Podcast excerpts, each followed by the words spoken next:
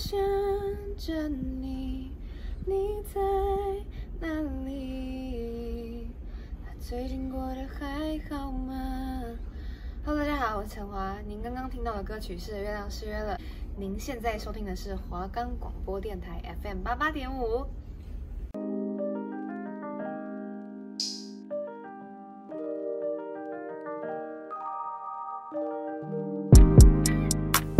每周五下午一点到一点半，秀磊、安娜、阿豪、阿西。带你一同探索过去、现在、未来，让你对人生不再迷惘。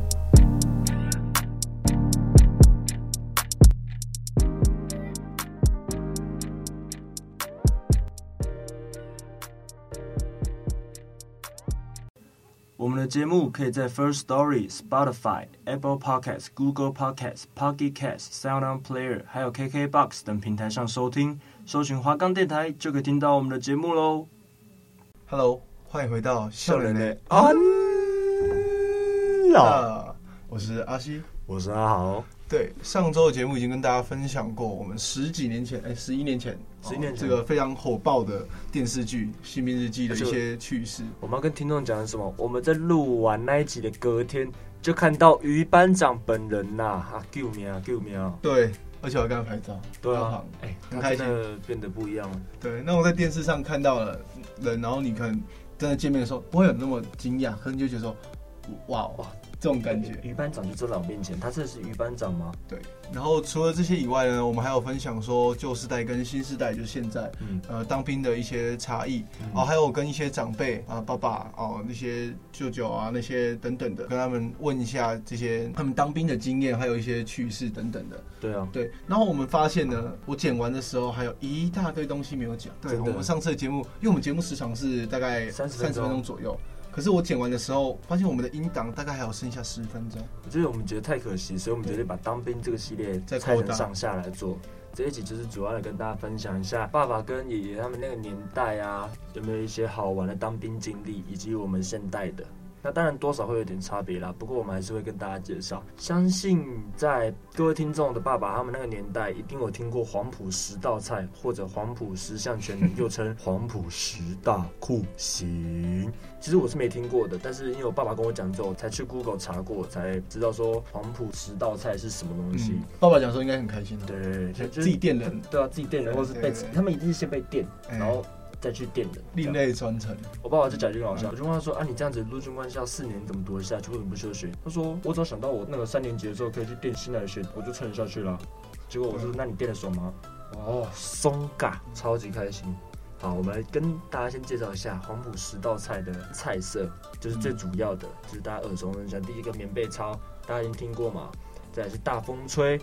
大风机就是你整个班呢、啊，要在指定的秒数以内换到别的地方去，比如说第一排要换到第三排，然后第二排换到第一排，这样就是一个很无聊的游戏、啊。又没手机，那我我有事没事就看，哎、欸，这学弟蛮好笑的，闹闹他一下。再来就是第三个就是灌唱片，什么是灌唱片呢？就是用你的食指压在地上，然后你人呢、啊。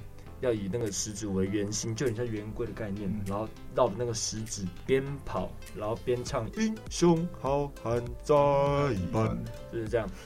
第四个就是黄埔咖啡，黄埔咖啡主要是针对一些当兵没有烟牌，但是又偷抽烟被抓到了，他们就会一包烟，比如说二十支吧，他们拿六支塞进嘴巴，另外十四支他会把它拆开来，倒到那个大缸杯里面，嗯、然后加热水，就变得哦，人参茶，给它喝下去。哎、欸，哥，我想问一下，你刚才讲那烟牌。是军中给的烟牌吗？还是没有？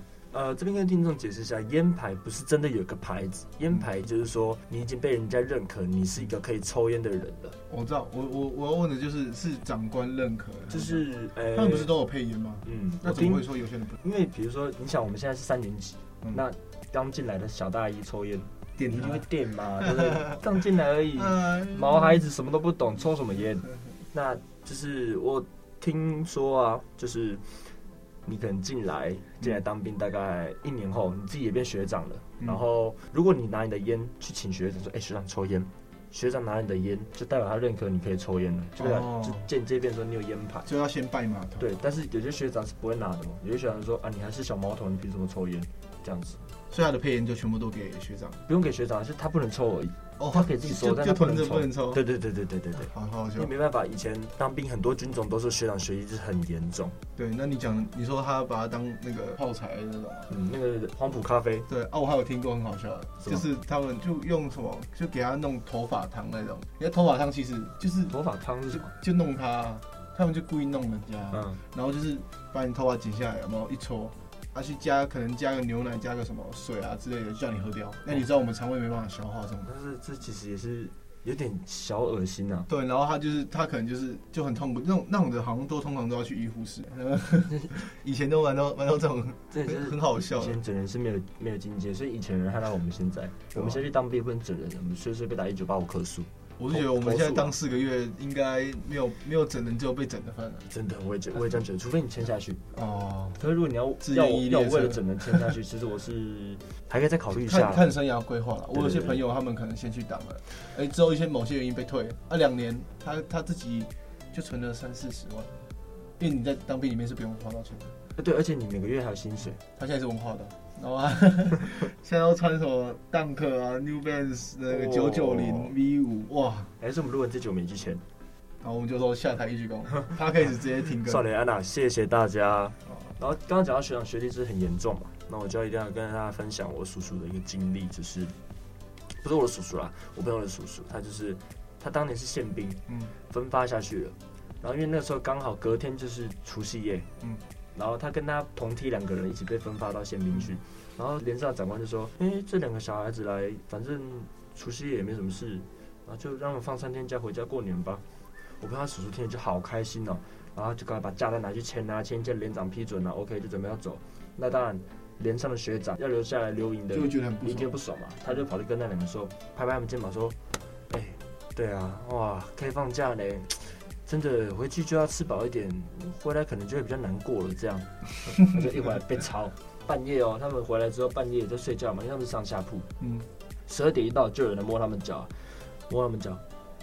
天台，天台，上天台，然后就那个时候是二月多的冬天吧。我看他叔叔还很强调这件事情，二月多的冬天是多么冷的，各位听众能想象吗？然后他们要穿着一条内裤在上面做伏地挺身。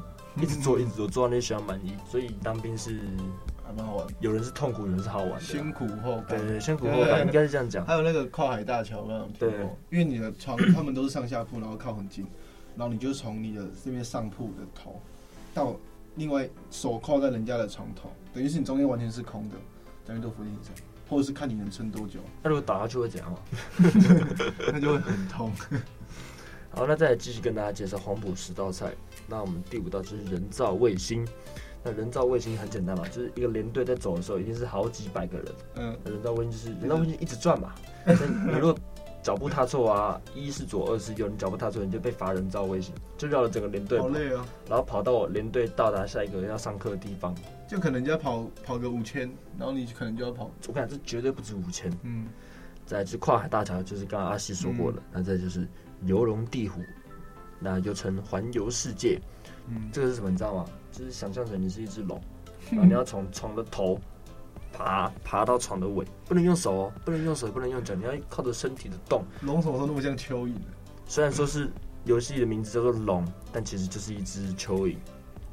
再就是亲爱京城，又叫大发慈悲，就是罚一些基本礼仪不好的人啊，他们必须对着树木或者是柱子大叫好几次，长官好，长官好，这样。一讲到这个，我有一个故事可以分享。嗯，这是可能是，诶、欸，我们就简称叫他 A 先生好了，因为讲讲说我朋友的叔叔那个太麻烦，我就直接叫他 A 先生。A 叔，A 先生就是他，他在当兵的时候前期是非常叛逆的。嗯，那想当然，以前那个时代，你知道叛逆一定是被弄你弄到死这样，不会真的死掉啊，就是弄死你这样。然后他班长搂他肩，他说指着一公里外的一棵树，跟他讲说，那棵树有话想跟你讲。哦，这个。然后跑步。走，然后就跑，然后我那个 A 先生就跑过去听，嗯，就直接跑去听哦，然后回来就说，报告班长，他什么都没有跟我说，嗯，丹尼说，是吗？那可能是你没听清楚，再去一次，听起来像动作，这样，就是这是这是这是在搞他，然后 A 先生不遑多让，A 先生第二趟回来就跟班长讲说，班长，我听到他说什么了？然后班长说，他说什么呢？然后 A 先生就说，那个处。他有话想跟你讲，他想亲自对你说，赶快，他叫你快过去啊！被电，一定被电。对，然后班长这个时候很淡定的跟他说，那你请他过来，动作，这样，跑了三趟，我靠，哎、欸，跑了一趟是一公里，这样总共六公里，所以说在当兵在兵里面还是乖一点比较好。再来就是田边俱乐部，田边俱田边俱乐部就是，不好意思，我自己讲到都想笑。田边俱乐部就是呃，台湾早期啊有一个综艺节目叫做五等奖，不知道大家有没有看过？嗯、那他们就是效法五等奖，他们是被罚的人呢、啊，你只能穿着内裤打赤膊，然后站在厕所旁边唱歌。那些厕所旁边会有很多蚊子或是一些什么野外的虫嘛，因为以前当兵，嗯、所以他们就要。只穿一条内裤就站在厕所旁边唱歌，这叫舞，这叫田边俱乐部。那第十道啊，就是黄埔大地震。那这黄埔大地震是最严重的，这可能这就不是真的学长选学，这是真的连上长官来定全连，因为这就是有东西失窃。全连，全连福利。好，谢谢。啊，这个谢谢，谢谢我好了，谢谢马阿西。啊，反正就是在当兵啊，东西遭窃绝对是当兵的大忌。这个我相信大家都有听说过。那只要连上有人的东西不见了，比如掉钱啊，还是掉一些什么贵重的东西啊，那以前的话，长官一定是全连一起做处分，就是一个人东西不见，全连一起罚，这叫黄埔大地震。好了，那以上就是著名的黄埔十道菜。那接下来啊，我爸爸啊，他有一个亲身经历，他自己跟我说的。他说那一招啊，以前在陆军官校，他们学长整他那一招叫做圣诞老公公。什么叫圣诞老公公？各位听众你知道吗？不是送你礼物哦，哦哦哦就哎、欸、也算是送你礼物了，但那个礼物是，你看了你会不知道怎么办，很想拿头去撞墙。对，就是以前当兵，大家那个棉被一定要折成像豆腐干一样形状，这大家一定都知道嘛。那大家可能不知道的是，棉被有分成被套跟棉被，就里面的那个那一层。那被套啊，它四个角都会有绳子，可以跟棉被绑在一起，这样子你晚上在睡的时候，或者在翻动的时候，它不容易跑位。那以前入关的学长就会怎么样呢？他们就会趁你们大家出去操课的时候啊，趁我爸爸他们出去操课的时候，把那个棉被四角的那个结拉掉，然后把把四角拉起来，抖抖抖抖抖抖成一个大包，嗯，然后把它绑起来，绑在你的床头边，这招叫圣诞老公公。然后他就跟你说，三十秒以内将你的棉被恢复成豆腐干形状，动作你想知道是不可能啊，自己折，自己是被罚。然后还有一个南侧水泥地，这个是只有在陆关才有的，就是 A 也是 A 先生的故事，因为 A 先生总是特别调皮。A 先生就跟我说：“你在陆关啊，你只要听到南侧水泥地，巧了，完蛋了，就是又受不完的罚那种。南侧水泥地是什么，知道吗？就是餐厅旁边有一块水泥地，那因为那个餐厅在南侧，所以那一招叫南侧水泥地。他会要大家去刷那个水泥地，他就说：呃，各位同学注意了。”我们今天来清洁这块水泥地。那连长不希望听到有任何的声音，我只希望听到，因为他不是拿牙刷，我只是听，我只希望听到牙刷在地上唰唰唰的声音。啊，这个培养这招呢，有助于你们将来在战场上打仗，可以就是不会制造出不必要的噪音来引起敌人的关注。好，好了，开始动作。然后整场哦，人的声音都没有，就就只听到牙刷在。刷那个地，然后水，他们水不是啪这样泼，他们水是轻轻的倒下去，不能任何一点声音。那你如果想咳痰，你如果发出一点，呃呃，这样，干什么东西啊？全部重来，交互蹲掉玉佩。怎么交互蹲掉？整个都是试怎么交互蹲掉，摔得一塌糊涂。啊，啊那个呃呃是什么？就是是咳痰呐，听到是咳痰，因为你有时候会想咳痰嘛，比如说痰或者是口水卡住，你就你会想，呃呃，这样。有点奇怪，对，就反正只要你只要只要长官听到不是牙刷刷地板的声音，嗯，你就是全部会倒霉。这个故事其实蛮不错的，哦，嗯，如果我们有进去当兵，那个体验应该是 OK。其实我蛮希望我能经历到的，虽然说现在四个月不太可能，但是如果想体验到的话，如果去入关的话还是有机会。嗯，但是我们也不是在帮国军征兵，我们只是 分享一下。如果你想要体验黄埔十道菜啊，还有刚刚 A 先生所发生的经历，欢迎好不好？加入入关这个大家庭。对，然后我们其实这些趣事也分享的差不多了。嗯，对，然后先为各位带来一首《年轻的喝彩》。哎，这首歌是之前《新兵日记》片头曲啊。反正大家听这首歌，一定就是回忆，脑袋里面一定会开始想起当兵的东西啊。对，然后我们等一下再跟各位分享一下鬼故事。哦，对，那就一起来听听这首《年轻的喝彩》。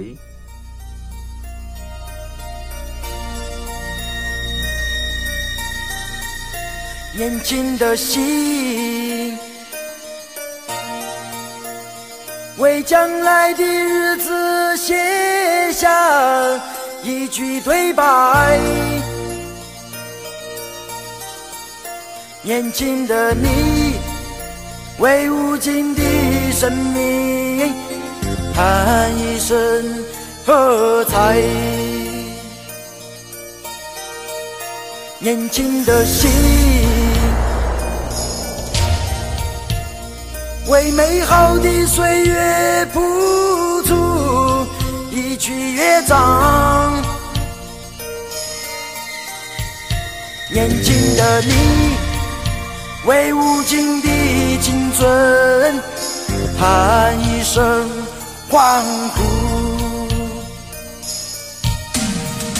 将年轻飞扬云端，让阳光付出色彩，将年轻航向海洋，让海浪射出红彩。Oh yeah 将年轻奔驰大地，让山野放出光芒。来吧，年轻的，投向生命的坐标。哦耶！来吧，年轻的，迎向茁壮的时代。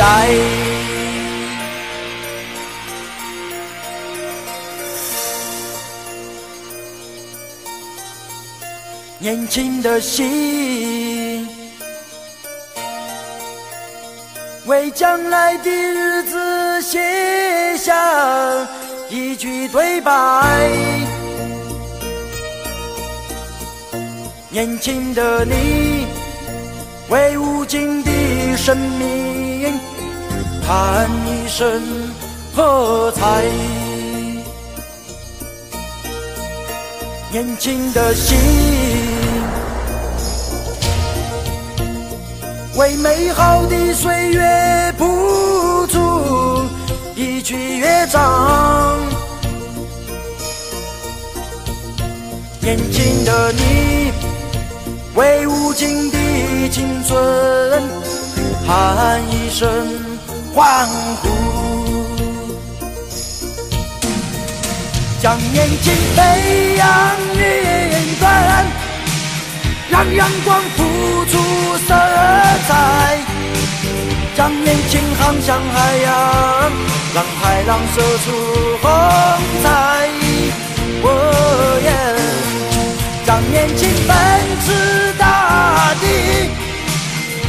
山也放出光芒。来吧，年轻的。投向生命的坐标，哦耶！来吧，年轻的，迎向茁壮的时代。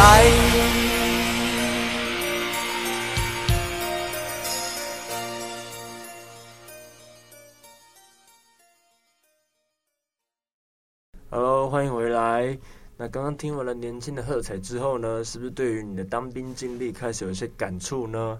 然后我们刚才听完一些轻松的，就来点鬼故事。因为当兵的地方一定很多那种人离开啊。我跟你说，难免啊，因为很多军营其实是驻扎在乱葬岗，嗯，因为他们其实会去，因为乱葬岗的地最便宜嘛，嗯，那国家就会去买乱葬岗的地，然后把它整理之后。然后把它弄成一个军营，但是可能国家在整理的时候没有整理干净，对，或者是他没有那些法师那些之类没有处理好，对，而且很多的军营都在可能深山的地方，对对。那深山的话，你有时候可能会看到一整排的住户，对对，一整排的住户，然后所以就会有一些相对的鬼故事。还有刚刚阿豪讲的，他说乱葬岗的部分，其实乱葬岗呢，在可能某些地方，像金门，他们有些之前打打战的地方，哦，因为那时候。百姓死伤很多，然后也没有办法给他们得到最好的安置，因为毕竟还在打仗，所以他们就会全部放在一起，直接埋埋进去。所以有些是军营是建立在他们去买一些便宜的地，有些是因为打仗，所以他们其实打仗啊，打仗，打打仗跟打哦打仗好了，那其实因为打仗哈，他们就会有乱葬岗，对，这是两个差别。然后呢，有有个我爸的经验啊，他说农历七月半的冷风，因为农历七月你大概在八月的时候，那八月的时候其实大家都知道还在夏天，大家都穿短袖，然后超热的。嗯，而且以前当兵哦，你住的那种大的房间，他们那种通铺是没有冷气的，也所以呢，他们都会盖个凉被，然后就直接直接睡了。结果他就说，那那时候很热很热啊，那没办法盖被子，就直接这样睡。然后有一天呢，就突然。就是时不时的，哦，不是只有那一天而已。就是有时候会那种突然有一种阴风，你知道阴风的感觉就是哦，我懂，我非常懂，很冷嘛。可是阴风就是你吹进来的话，你会觉得为什么会这样？那感觉像什么？听众你知道，就是有点像二月多很冷的时候，然后再加上台湾有寒流来，嗯，然后你洗了一个冷水澡之后呢，一丝不挂的直接整个人裸体站到街上去吹风那种感觉。那重点是阴风，你会感受到就是那种会起鸡皮疙瘩，就是会冷到连你的骨头都觉得冷，啊。你想说，嗯嗯，这什么那种感觉。所以他们那时候因为常常被这种骚扰嘛，然后他们就完全都不敢睡觉，全部因为他们早上很早就要起床，他们干脆直接待到早上。嗯，而且大家也不敢动，连尿尿什么的也不能去，因为你一动你就觉得会被抓走。嗯，对。然后就是这种事情是常常发生的，这就是我爸分享的其中一个。我爸说他以前长官啊、嗯、都会说，因为我爸自己就是长官，嗯，然后他说，身为一个革命军人，这些东西就害怕，嗯，你将来要怎么打仗？但殊不知讲这句话的人才是最怕的。你老爸吗？嗯，我老爸还好，嗯，但我爸被很多原住民吓过。你说，呃，你说他们，因为以前他们他们会有一些比较爬树的那些，大家都知道原住民都比较喜欢喝酒，那。他们晚上啊会自己带小米酒进去喝，啊喝完了之后，他们就就开始做出一些很酷的行径。然后我爸有一天早上起来，因为我爸那时候是排长，他起来要找点名，就发现哎，他、欸、怎么少了一个人？然后后来找找找找不到，就那个原住民从树上掉下来，因为他喝醉之后跑到树上去睡觉，嗯，然后就就掉下来，就是蛮蛮酷的。因为不不仅是不仅是原住民，我觉得很多喝酒的时候会做出一些很奇怪的行为。对啊，像你就是啊。啊，好，谢谢。好，那再跟大家分享一个小蜜蜂，灵异小蜜蜂。对，小蜜蜂大家都知道吧？大家，我上一集有讲过，就是反正就是有点像便利站的地方。嗯、那其实因为以前他们当兵是没有便利站这种地方，所以他们只能推着一个水泥车，就是红色的那种水泥车，然后或者放砖头的那种，三角头那种，对。然后你放里面放饮料啊、饼干呐、什么牛肉干啊、然后泡面啊什么的，它都有。然后就会到有兵在操课的地方开始去卖这样。那灵异小蜜蜂是什么呢？就是 A 先生跟我说的。他说以前他们那个时候啊，在打仗的时候，那有一个那个小蜜蜂就被炸死了，在战争中被炸死。嗯，那这也是 A 先生听到的啦，不是亲身经历。然后他说他们晚上睡觉的时候啊，都听到说，有没有人要买水呀？牛肉干三包五十块，这边还有香烟，有赖打，泡面也有哦。哎，半夜两三点听到这个声音，你不怕吗？我听到这个声音，就想到某个朋友。不要，重点是 他们在推这个，就是他们听到这个声音的时候，不是只有单纯那个小蜜蜂讲话的声音，还有那个车子在动的那个 的声音，蛮欢乐的，吓得整个营都睡不着，整个营都睡不着。然后站哨的人听说隔天发高烧。嗯，通常吓到都是这样子。而且我不知道你有没有看过，这里有一个台湾的警示剧场，然后是华视还是哪一个电视台播的？那时候小时候看到睡不着，因为有些是这种当兵的，或是一些一些这种鬼故事，真的是哦，小时候真的睡不着，因为还有一些很可怕，不管是犯人还是什么的，而且大部分都是有呃警察跟军人在里面的案件。虽然说他那个特效很阳春，可是我小时候真的看到睡不敢睡觉。像我，大家应该知道三军总医院嘛，因为三军总医院在早期是给三军，就是以军人为主啊，对，以军人为主，它是以军人为主的医院，在早期啦，嗯，那。有一次就是我们家人生病啊，然后就住院，然后晚上陪他，然后也是大概一两点，欸，奇怪，他们怎么都喜欢在一两点的时候两三点出现？因为这种时候通常阳气不会那么重，有道理。而且，欸，你知道有有一个时间是阴气特别重，就是阴阳交合的时候。什么时候？他就是在傍晚的时候，因为你即将要到夜晚嘛，那那那个时候就会有一个好像是一个不知道是模糊的地带，这样就是他那时候会很长的时候，你会在树下或者什么地方会看到一些。哦哦，因为有人有人说过树下是很阴的地方，嗯，因为它照不到阳光嘛。重点是你这种下午这种黄昏的时候最容易遇到。对，然后我继续讲，就是我在医院啊，也是差不多一两点的时候，我就听到外面有有军队在喊。我想说半夜怎么可能会有军队在喊？而且这也是医院。然后就我就把纱窗，我那个时候很 man 哦，包括我现在不知道我怎么做到，我直接把纱窗拉开，猛一个拉开来看，就看到前面有一个无头钢盔的士兵，然后再对着整个部队的无头钢盔的装甲。他们是戴钢戴钢盔，然后都都没有头。对对对，他们就是戴钢盔都没有头，然后一个部队全副武装那样。然后就听到很听到很清楚，李本李本朗不是不是李本朗，但他们是国军，但他们他们穿的衣服不是现在国军的衣服，是早期的，嗯、就是那种涂色的。对对对对对，然后。我就想说，怎么会这样？我一开始没想到说他们是没有头，我还又把窗户打开仔细看，他们没有头，他们走钢盔怎么会这样？然后这也是在我把窗户打开，我头探出去的那个刹那，在前面带头的那个士兵就整个人转向我的方向，很快哦，那速度非常之快，就是在我比我眨眼还要快，他就整个人就突然转向了，然后就吓到我差点跌下去，你知道吗？我因为在六楼，我差点跌下去，然后赶快把门关起来，然后把窗帘拉起来。他看到你？我不知道他有没有看到我。你后来没事？我没事。但是后来就是我会睡不着嘛，然后我会想说，就就是小孩子就很会很很很有好奇心，嗯嗯，所以我还是会把窗帘拉开一小小一小角看，还在。还在，而且离好像离我更近。因为你之前有讲过，然后那时候我其实到我现在讲的时候，每一次讲我都会想到那个情景，这是真的蛮可怕的。而且我可以假设那种打开窗户，然后你看到那个，嗯，你之前不是还讲说你之前要搭电梯，对，你在你在医院里面嘛，搭电梯也遇到。哦，对啊，那也是在三军总医院，嗯，就是反正就是我觉得。只要讲到军方啊，那个不外乎就是一些好玩的或是一些灵异的东西。刚刚阿豪有讲到他在三军总医院有看到那个无头部队嘛？嗯、那其实呃，在金门那边有一个很有名的，就是他们晚上在站哨的时候，都有时候都会遇到他们的行军，等于是夜巡这样子，然后就是一直绕，一直绕，而且还有声音哦、喔，就那就无头部队。而且听说那时候闹得蛮大的，就是常常会有人遇到，不管是民众或是军人，然后他们就后来就是有请蒋中正，然后到场镇压。他们会怕蒋中正吗？啊，他们会怕蒋中正吗？因为不是，也不是怕，因为他们那时候为什么在行军，就是因为像你那个小蜜蜂一样，嗯、他不知道他自己已经过世了，所以他们就是在履行他们生前的工作，他们的义务这样子。所以就蒋中正就是三军统帅嘛，所以他就是就到场跟他说：“哦，你们的任务已经结束了。”就告知他们。所以其实。不仅仅是军人，就是很多这种亡灵啊，就是还留在人世间，因为他们不知道自己其实已经走了。嗯，对，所以这其实这样子讲起来，其实就没那么恐怖了。不愧是令我们佩服的革命军人。对，他们是为为我们的那种安全做着，就是做他们自己该做的事情。我爸他们那个时候也有搞过一个乌龙，就是他们那时候站哨，因为在金门站哨是要很有警戒性的，因为随时会有共匪进来飞碟。然后他们前面就看到一个，也是一个钢盔在飘。但是因为很暗，都没有路灯，你什么都看不到，你就只看到一个隐约看个钢盔在飘。嗯、那殊不知是他们同情是人在捉弄他们，就捉弄站 卫兵的。然后那个当那天晚上站卫兵的那个人就开开了一枪，嗯，就把他打死。哇！所以这边也是奉劝大家，如果你有机会到小金门去当兵的话，千万不要来恶作剧，不要白目。对，真这真的是白目造成的后果，就死了，死了。因为他们那个时候，他们那时候是要枪法是要很准的，一枪爆头。啊，后来后来就上前去看，才发现是个人啊。还有被罚吗？也没有被罚吧，因为他其实也是尽忠职守啊。嗯、因为你不会知道那个是鬼还是飞碟还是自己人。鬼应该是还好，我觉得他应该会觉得是就是帝君啊。当然，我听说那个人是蛮内疚的啦。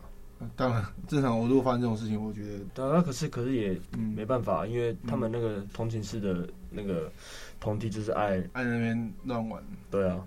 我爸还讲一个卖肉粽的传说，然后他们说军队每天白天的操练非常辛苦嘛，然后就是你轮轮到那种半夜的站岗，一定是超饿，因为像你也知也知道啊，嗯、你真的不是说你半夜会想吃面什么，嗯、就他们因为他们又被操练，然后他们就觉得那种半夜站岗很累啊，两点到四点这样子，然后呢，这个在站站岗的时候呢，你不能睡觉，那你又很累。